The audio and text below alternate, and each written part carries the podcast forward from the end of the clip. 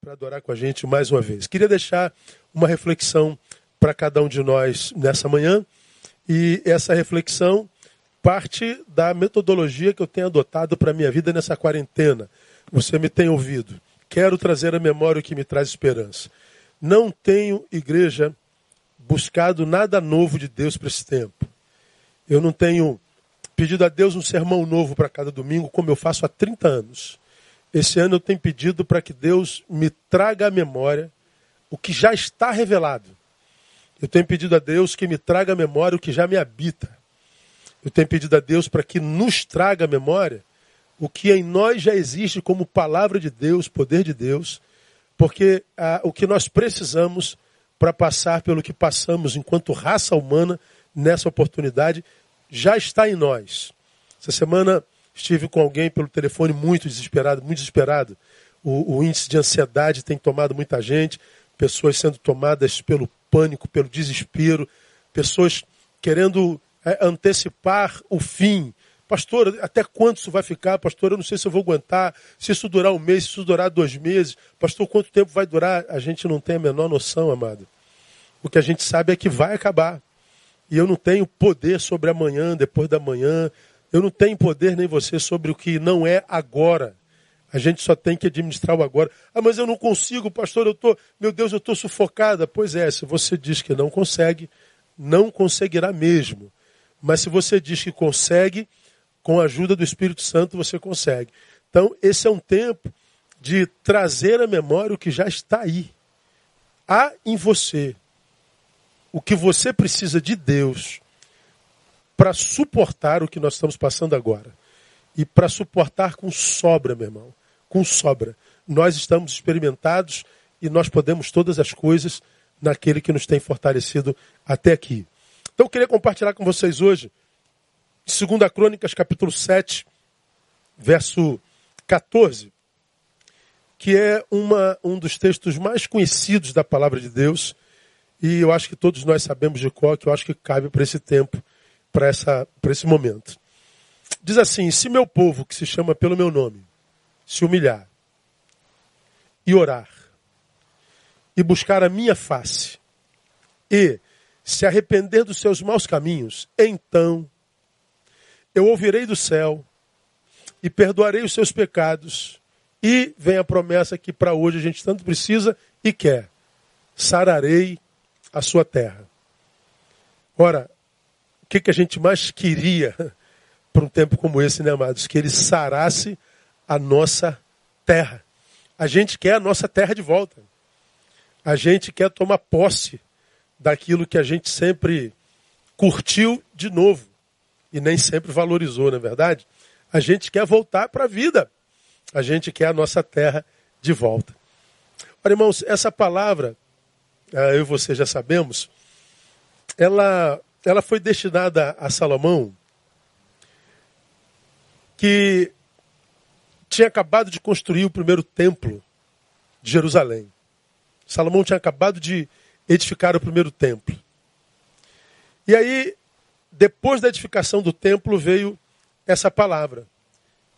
A edificação do templo, ou seja, a construção do templo, foi. A, a promessa da sua construção foi feita a Davi, e não a Salomão, filho de Davi. Deus prometeu a Israel construir um templo onde estaria a arca da aliança e fez isso prometendo a Davi. Mas não foi Davi quem construiu o templo, porque a palavra diz que Davi, para aquele tempo, tinha a mão muito suja de sangue. Era um, era um rei de guerra. E Deus não queria que que o templo fosse construído por alguém que tivesse a mão suja de sangue. Deus queria que esse templo fosse construído por um, por um sábio, por um pacificador, por alguém que não tivesse a sua mão manchada pelo sangue. Pois bem, Salomão foi aquele que construiu o templo, o primeiro de Jerusalém. Depois da sua construção, é que Deus faz essa promessa ao seu povo. Se o meu povo, que se chama pelo meu nome, se humilhar e orar e buscar a minha face, então eu ouvirei do céu, perdoarei os seus pecados e sararei a sua terra. Observa, irmão, comigo que o templo, esse que para o qual iria a Arca da Aliança, estava pronto. A promessa feita a Davi se cumpre pela mão de Salomão.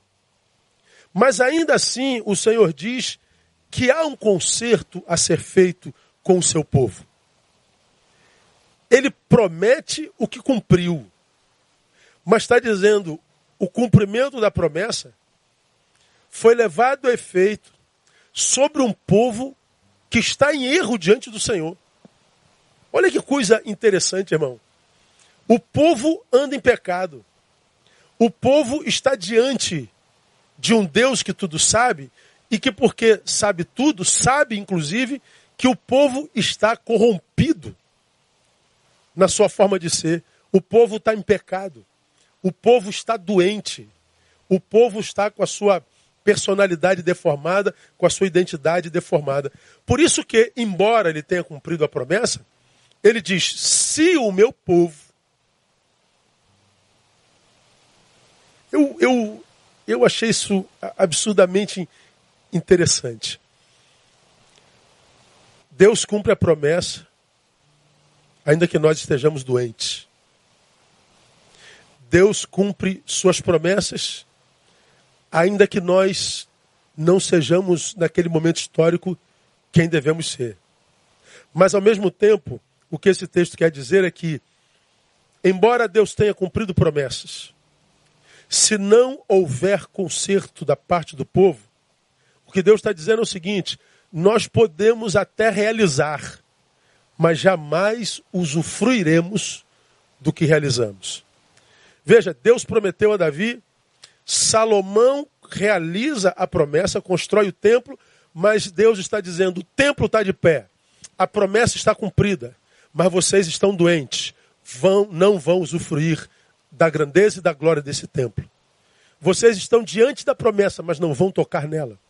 Vocês estão diante da manifestação do vosso poderoso Deus, mas vocês não vão tocar nele, não serão tocados por ele, se vocês não se consertarem. Agora pense comigo, irmão. Realização sem usufruto da coisa realizada. O que, que isso gera no coração de alguém? Ora, certamente, cansaço e frustração eu estou sendo usado por Deus para edificar uma promessa feita no passado. Mas eu não vou poder adentrar nessa promessa. Eu não vou poder abraçar essa promessa. Eu não vou poder tomar posse dessa promessa. Eu não vou poder usufruir dessa promessa. Portanto, ao final dessa realização, o que sobra a mim, a você, a nós, é cansaço. O que sobra a mim, a você, a um povo doente, mesmo diante de um Deus que cumpre promessa, é frustração. Eu acho que isso justifica o fato da gente ver tanta gente frustrada com Deus. E como você me ouve falar há tantos anos, eu não consigo entender como é que alguém pode se frustrar com Deus que é perfeito, com Deus que não erra, com Deus que se mantém fiel mesmo quando nós não somos, um Deus que cumpre promessas mesmo quando nós adoecemos da nossa personalidade. Como alguém pode se frustrar com um Deus no qual não há sombra de variação, um Deus que é o mesmo ontem, hoje e eternamente. Bom, talvez essa frustração seja explicada através desse texto. Trabalhamos, trabalhamos, trabalhamos, trabalhamos, mas não podemos usufruir daquilo que conseguimos construir pelo nosso trabalho. Porque há um conserto da nossa parte a ser feito para com Deus. Bom, irmãos, a nossa terra está aí. Ela está pronta, ela está construída. Mas nesse exato momento, nós não podemos usufruir dela. Está lá aquele mar lindo, dentro do qual nós não podemos entrar. Está aí esse sol brilhando sobre nossa cabeça e as ruas limpas, mas a gente não pode trafegar. Os restaurantes estão lá com as suas dispensas cheias, mas não estão abertos para que nós possamos entrar e usufruir do que lá está. nós estamos diante da promessa, nós estamos diante da vida sem poder usufruí-la. Diz alguma coisa a você, amado? Será que o Senhor não está querendo dizer alguma coisa para nós? Será que esse vírus é obra de um equívoco chinês só? Será que esse vírus é, é, é projeto de uma nação? Será que esse vírus é obra do acaso? Será que esse vírus que nos impediu de tomar posse do que já está pronto não diz alguma coisa? Eu acho que diz, né, irmãos? Talvez essa palavra que não fora escrita para nós nesse tempo, mas para aquele povo naquele tempo, para nós nesse tempo tome uma conotação como nunca antes tomada. Eu creio que seja tempo de conserto. Porque nós temos algumas similaridades com aquele povo.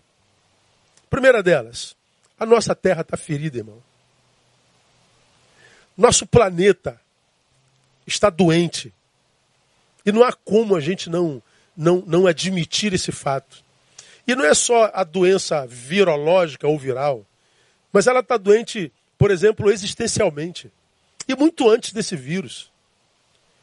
É uma, uma, uma geração que se multiplica velozmente, de forma célere. Nós já passamos dos 7 bilhões de habitantes, mas nós, porque estamos feridos existencialmente, nunca fomos tão solitários.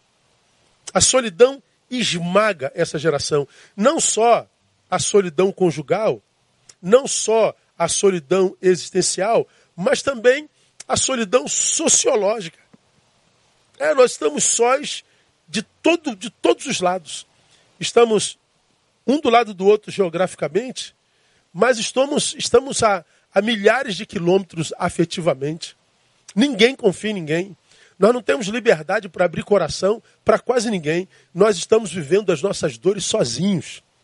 Nós carregamos dentro de nós um buraco do tamanho de Deus, como diria Dostoiévski. Estamos sozinhos, porque nós estamos feridos existencialmente. Nós estamos feridos existencialmente porque nós estamos tomados por ansiedade. Como diz a OMS, você já me ouviu falar mil vezes, nós somos o país com o maior índice de transtorno de ansiedade do planeta. Estamos feridos na nossa depressão, estamos feridos com desesperança, Estamos feridos com incredulidade generalizada. Ninguém acredita em nada do que o outro diz. Nós não acreditamos em pastores, nós não acreditamos em políticos, nós não acreditamos em religiosos, nós não acreditamos em nada nem ninguém, porque nós temos, na verdade, dificuldade de confiarmos até em nós mesmos. Estamos feridos existencialmente porque nós vivemos um narcisismo epidêmico, pandêmico. Todo mundo adorando a própria imagem a imagem que a gente mais produz hoje é a nossa mesma. Nós estamos viciados em selfies, viciamos na nossa própria imagem, nós estamos apaixonados pela nossa própria imagem e nós estamos correndo da, atrás da promoção dessa própria imagem. Nós estamos tentando alcançar essa imagem como Narciso, mas como nós não podemos pegar na própria imagem, nós estamos doentes e caminhando para a morte existencial como Narciso. Nós estamos feridos existencialmente porque o suicídio atesta isso. É um suicídio a cada 40 segundos. Eu acredito que os números, depois dessa reclusão, tendem a aumentar. Por quê? Porque estamos feridos existencialmente, estamos retirados para nós, e como eu falei domingo passado, grande parte de nós tem dificuldade com a solidão, porque estar consigo mesmo é estar na presença de um ser estranho, absolutamente estranho. Portanto, estar consigo é estar diante de uma presença nada agradável. Nós estamos doentes. Mas nós estamos doentes familiarmente falando. E não é só porque nós temos uma realidade de divórcio também epidêmica no Brasil, onde a cada três casamentos um acaba em divórcio, onde é, filhos, por causa de casamentos assim, crescem absurdamente adoecidos em seus afetos, crescem absurdamente frágeis, completamente incompetentes para os antagonismos de uma vida como essa tão beligerante. Vemos cônjuges absurdamente adoecidos na sua alma, mulheres que não acreditam mais que homens sejam capazes de amar com sinceridade e vice-versa. Gente que, porque depois de tantos relacionamentos, optam pela solidão, desesperançados com aquilo que a gente chama de amor. Ora, por que, que o casamento está falindo? Por que, que nós não conseguimos mais conviver ou viver com saudavelmente? Por que, que o casamento fracassou? Ora, porque grande parte dos casamentos desenvolvidos hoje são casamentos desenvolvidos por puro capricho. Eram casamentos que não deviam nem ter acontecido, sabe, irmão? É gente que acha que o que mata a solidão é casamento. Casamento não mata a solidão. Como você já aprendeu aqui, quem casa para ser feliz, certamente será infeliz no casamento, porque a gente não casa para ser feliz. Porque somos felizes, casamos. Casamento não é remédio para o doente, é um prêmio para aquele que é saudável, é uma recompensa da vida para quem não precisa de casamento para ser feliz. Porque quem casa para ser feliz está transformando o seu cônjuge ou reduzindo o seu cônjuge ao remédio para sua própria doença. E quem reduz um cônjuge a remédio para sua própria doença não merece ser curado. Estamos doentes, familiarmente falando. Estamos doentes, moralmente falando. Irmãos, é, é, é assustador para nós da antiga vermos como que a imoralidade passeia na pós-modernidade como virtude. A falta de respeito dos jovens para com os mais velhos, dos filhos para com seus pais, da decência entre marido e mulheres, idosos e jovens, os valores como educação, gentileza, como respeito, como a ausência de palavras milagrosas que estabeleciam relações saudáveis na sociedade, como muito obrigado, como com licença, como perdão. Como essas palavras saíram do nosso vocabulário. Como nossas relações estão como ferro afiando ferro. Como nós perdemos a gentileza, como nós estamos tomados de ira. Como é, que os valores que regeram a sociedade até hoje, como esses valores perderam a, a sentido nesse tempo que a gente chama de hoje. Quem poderia imaginar, por exemplo, irmãos, que um dia é, cristãos apoiariam, por exemplo, causas como aborto? Como nós poderíamos, e quando nós poderíamos imaginar que cristãos apoiariam causa como, como maconha? Como que nós poderíamos imaginar que algumas coisas outrora é, inadmissíveis hoje se tornariam comuns? E eu sei que para alguns de vocês ouvir isso parece falso pietismo, né? Parece falso moralismo. Não, não é não. É porque é, já foi valor na sociedade e hoje não mais. Nós estamos feridos moralmente. Hoje a gente tem que assinar papel para dizer que o negócio está pronto. A gente é de um tempo onde a gente ouvia a palavra de homem não volta atrás, não é? Mas agora a gente diz onde é que está escrito isso? Quem disse isso? Nós não temos mais vergonha de sermos desonestos. Nós não nos constrangemos mais quando a gente engana alguém. Enganar alguém soa virtude. Nós não temos mais vergonha em dizer que subtraímos algo de alguém. Nós não temos mais pesar em denegrir a imagem de alguém, em usar de desonestidade intelectual. Nós estamos doentes.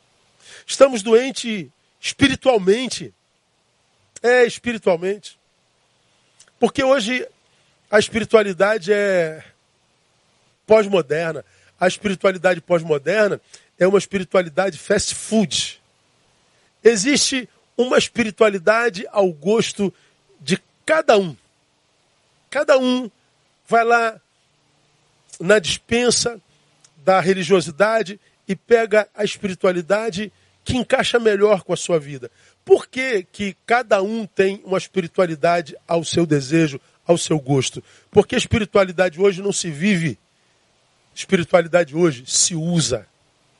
Espiritualidade hoje é uma ferramenta utilizada para satisfazer o desejo do seu consumidor.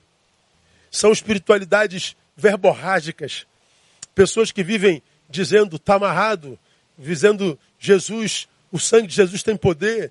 Gente pronunciando o nome de Jesus, colocando música gospel o tempo inteiro.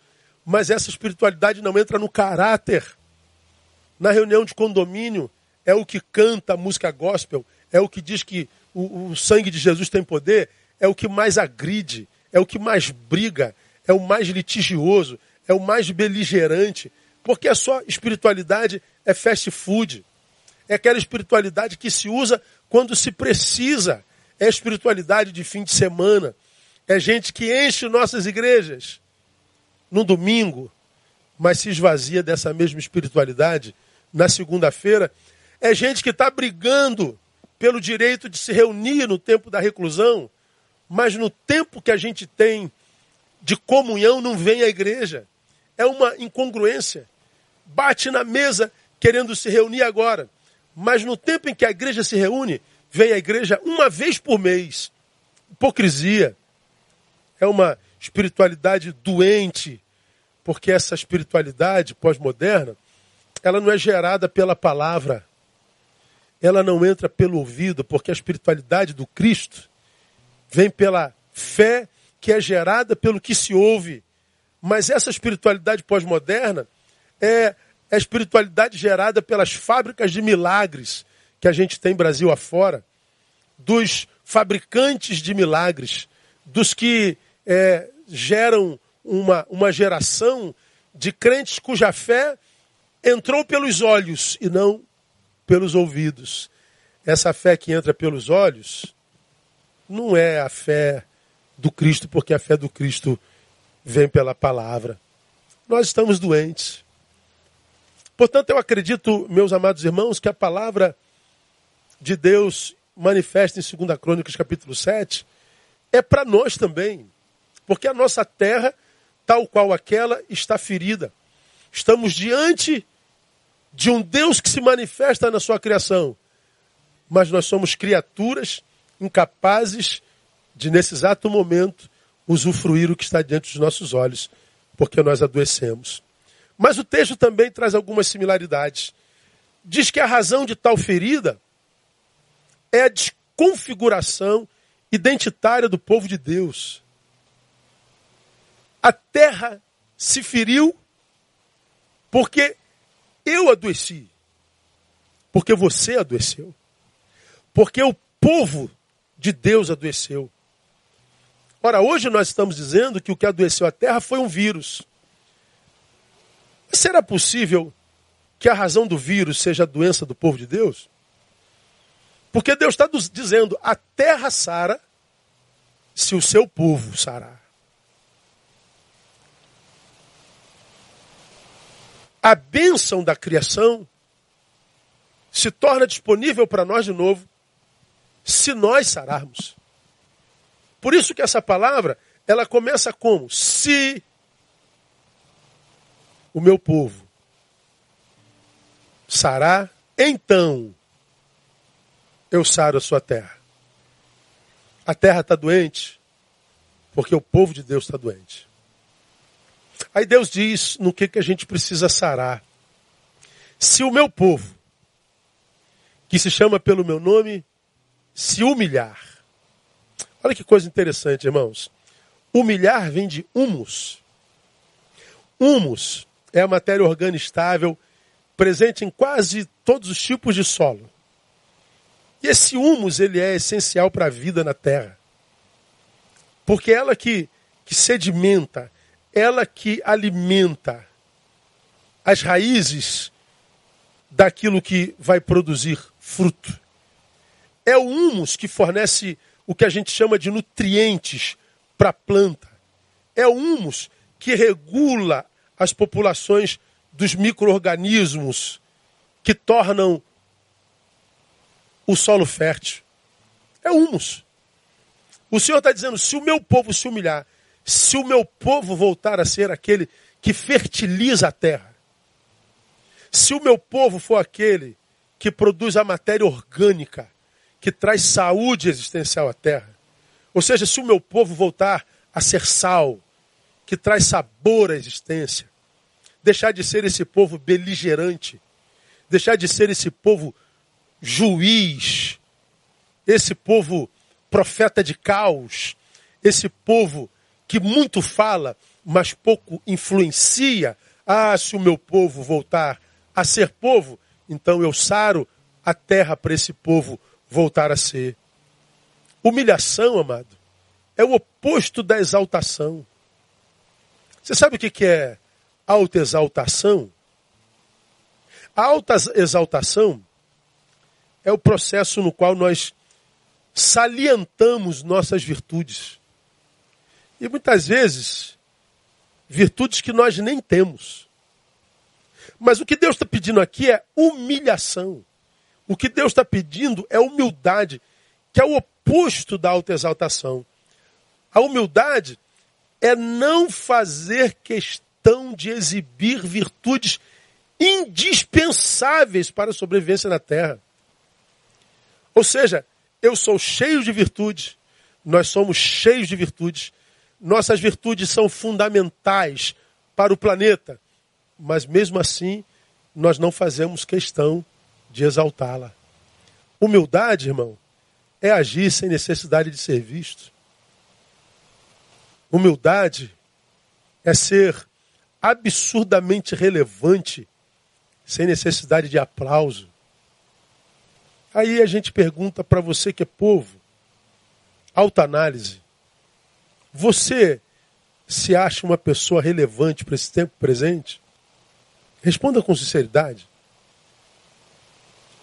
Se eu e você somos retirados da terra, além daqueles com os quais nós temos ligações de alma e afeto, nossos familiares, será que além deles alguém sentirá falta de nós? Alguém sofre se a gente passa a inexistir? A rua da nossa igreja, a comunidade no entorno da nossa igreja local, sofreria se nós deixássemos de existir? A razão da doença da terra é a perda da nossa identidade de servo.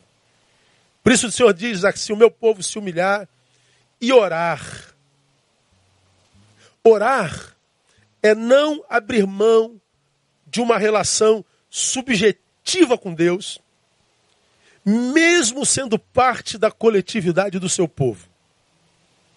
Sim, nós somos parte de uma coletividade gigantesca. Nesse exato momento, irmãos, só no YouTube tem mais de mil, mil links abertos. Fora no Facebook. Tem um milhão de pessoas ouvindo a gente nesse exato momento. Depois isso vai ficar na rede, mais um milhão de pessoas nos assistirão. Um milhão de gente. Então nós somos parte da coletividade do povo de Deus. Mas orar aqui é não abrir mão, embora fazendo parte dessa coletividade, não abrir mão de uma relação subjetiva com Deus. Isso significa restaurar o altar do quarto, uma relação de, de, de, de, de eu para você, eu e Deus, Deus e eu, não Deus e nós, nós e Deus, eu e Deus, Deus e eu. É na oração que Deus sabe que a minha relação com Ele é real, não é fictícia, não é coletiva, não é verborrágica, não é hipócrita. É na oração que Deus sabe que a minha, que a tua relação com Ele é real. É na oração que ele sabe que, como pessoa, não perdi a minha identidade na inconsciência de uma coletividade discursiva, muitas vezes sensitiva, mas nem sempre útil. É na oração que ele sabe que não perdi a minha identidade. Se o meu povo orar, se o meu povo buscar a minha face, buscar a minha face é dizer, é buscar a minha presença, não o meu poder. É buscar a minha presença, não as minhas bênçãos. Buscar a minha face é dizer, é falar comigo, e não só clamar ou pedir a mim. Buscar a minha face é viver na dependência voluntária desse, dele. Buscar a minha face é viver de forma a deixar claro qual a face que deseja revelar em nossa conduta, se a nossa face ou a face dele. Quando olham para mim, quem eu quero que seja visto? A mim mesmo ou nós queremos que vejam ele em mim, em nós? Quando olham para a sua conduta, identificam Jesus de Nazaré? Identificam uma nova criatura? Quando olham para a forma como você fala com seu semelhante? Quando olham para a forma como você se relaciona com a vida, com o seu dia a dia, o que vem é Jesus ou uma pessoa desconectada dele? Pois é, se o meu povo se converter dos seus maus caminhos. O que, que é isso, amado? É amadurecer para saber discernir a nossa jornada. Se arrepender dos seus maus caminhos ou dos seus caminhos maus. É dizer para ele que sabe que está andando errado. Que, portanto, não está andando irresponsavelmente, sem propósito, sem destino, ou hedonisticamente, só andando atrás do seu desejo. Não, andar, se converter dos seus maus caminhos é dizer, Deus, eu sei em que caminho estou. Eu sei o que faço no caminho e sei aonde esse caminho vai dar. E dizer isso e revelar a ele, eu sei que o caminho que eu ando é caminho no qual tu andas juntos, porque é caminho no qual o teu nome é glorificado. É amadurecer para saber discernir nossa jornada. Ah, meus irmãos, é impressionante para mim e também assustador perceber como essa geração perdeu a capacidade, por exemplo, de fincar raízes. Como essa geração não para em lugar nenhum. Um dia está nessa igreja, outro dia está naquela igreja, aí depois de amanhã está naquela outra igreja. Chega um momento que não está igreja nenhuma. Aí aquele que foi apaixonado por Jesus e a sua igreja, que um dia o servia, o adorava no altar, agora está fora da igreja jogando pedra na igreja e diz que evoluiu, que cresceu, que ficou inteligente. É, é gente que um dia amou a palavra e já acordava na palavra, mas hoje não olha para a palavra. É gente que tinha uma relação pessoal de oração com Deus, hoje já não acredita mais na oração, já não acredita mais em Deus. Hoje você crê de uma forma, daqui a pouco você crê daquela forma. Hoje você quer viver 200 anos, amanhã você já quer morrer. Essa inconstância é, é assustadora. Uma geração que abre mão de fontes, pessoas fontes, lugares fontes, gente na qual a gente encontra alimento sólido, saudável, lugares nos quais Deus se manifesta de fato, de verdade, mas como pessoas abrem mão de pessoas fontes, de lugares fontes, com tanta facilidade, como que se houvesse hoje tantas pessoas fontes, tantos lugares fontes. Gente que abre mão de fontes, mesmo sabendo que vive num deserto existencial sem precedente. O Senhor está dizendo: arrependa-se do seu caminho. Volte a beber de águas saudáveis de novo. Deixa de ser orgulhoso. Deixa de ser mimizento. Deixa de ser pequeno. Volta para a comunhão. A ausência dessas posturas no povo de Deus desconfigura o caráter do povo de Deus e se constitui pecado diante de Deus. E é essa desconfiguração, à luz do texto que diz: a terra adoeceu. Eu acredito, irmãos, que se o povo de Deus sarar, se a gente abrir mão desse estado beligerante de ser, dessa forma maligna que toma a tantos profetas do caos, gente que só fala em juízo, Deus está pesando a mão sobre o planeta, Deus está castigando essa geração. Como que se você não fosse ser castigado? Como que se você não tivesse nada a ver com a doença do planeta? Como que se você que tem tanto prazer no juízo de Deus, caso Deus descesse fogo sobre a terra, você não fosse queimado? hipocrisia. Esse é tempo, irmão, de acolhimento e de graça. Esse é tempo de retiro para autorreflexão. Eu vou terminar, irmãos, porque nós temos mais similaridades com esse tempo presente. Qual? O pecado, ensina o texto, mais do que impedir a Deus de nos ouvir, nos impede de ouvir a Deus. O pecado não só impede a Deus de nos ouvir, porque o texto está dizendo, então eu ouvirei do céu. Porque no contexto do texto, o que se revela aqui é que Deus não está ouvindo o povo. Se o meu povo se comportar como povo, eu volto a ouvir o povo. Portanto, Deus está dizendo: eu sei que é meu povo. Não deixaram de sê-lo, mas eu me recuso a ouvi-los se vocês não passarem por conserto. Então, o pecado do povo impede Deus de ouvir o povo. Mas não só impede o povo de ouvir ao seu Deus. Isaías 59, 1 e 2 diz: Eis que a mão do Senhor não está encolhida para que não possa salvar. Veja um outro contexto histórico. Nem surdo o seu ouvido para que não possa ouvir. Mas as vossas iniquidades fazem separação entre vós e o vosso Deus, e os vossos pecados esconderam o seu rosto de vós, de modo que não vos ouve. O pecado impede Deus de me ouvir e me impede de ouvir a Deus. Portanto, o que, que acontece nesse caso? Nós temos uma relação silenciosa com Deus. E uma relação silenciosa com Deus faz com que nós imaginemos que esse relacionamento não vale a pena. Porque Deus não fala, porque não ouve. Eu falo, mas deixo de falar porque tem a sensação de que Deus não ouve. Qual a conclusão que a gente chega? De que não vale a pena relacionarmos, relacionarmos com Deus. Ora, pense, meu irmão, de onde, de onde você acha que vem os apóstatas? Aonde nascem os ateus e similares? Gente que cria e não crê mais. Porque eles acham que a relação com esse Deus silencioso não vale a pena.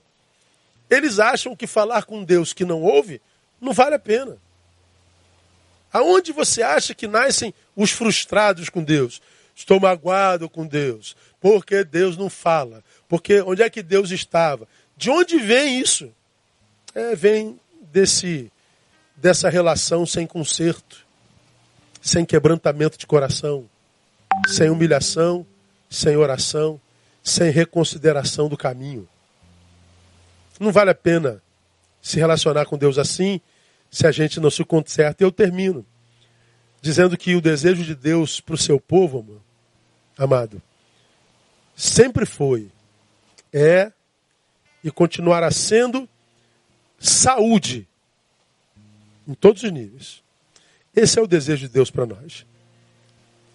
Que nós sejamos saudáveis, bio, psíquico, sócio espiritualmente falando.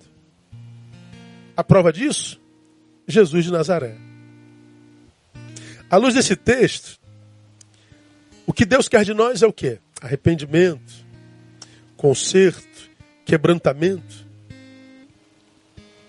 Mas como ele sabia do estrago que o pecado fez em nós, sabia também, amados, que viver tal conserto seria quase impossível. Deus sabia que não dava para consertar, só nascendo de novo. Aleluia. Coisa tremenda, Paulo. Não dá para consertar mais. Só nascendo de novo. Ele manda Jesus e a gente aprende com o apóstolo. Pelo que se alguém está em Cristo, diga aí em casa. Nova criatura sou. Nós nascemos de novo em Jesus de Nazaré. Então, meu amado, há esperança para o planeta. Há remédio para o vírus. Há remédio para a ferida existencial. Há remédio para a ferida familiar. Há remédio para a ferida moral. Há remédio para qualquer tipo de doença. Quebrantamento e conversão. Jesus de Nazaré. Minha oração, minha amada igreja, meus amados irmãos, é que esse tempo de reclusão gere em cada um de nós quebrantamento e conserto. Entra no teu quarto, conserta-te com teu Deus, para que tudo que te foi prometido chegue até as tuas mãos e que a tua vida se transforme numa vida que de fato valha a pena ser vivida. Deus abençoe. Vamos louvar o Senhor, Paulinho.